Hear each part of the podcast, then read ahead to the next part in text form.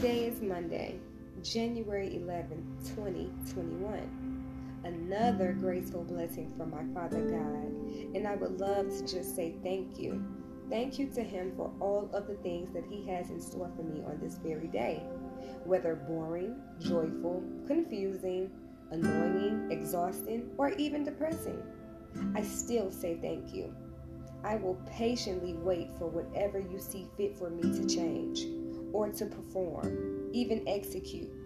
I will never discredit anything that comes from you. You are only known for your reflection that manifests all fruits from only your spiritual vineyard. I will walk in love despite the habit that the enemy delivers from his harvest that dangerously carries destruction. All faith, no fear.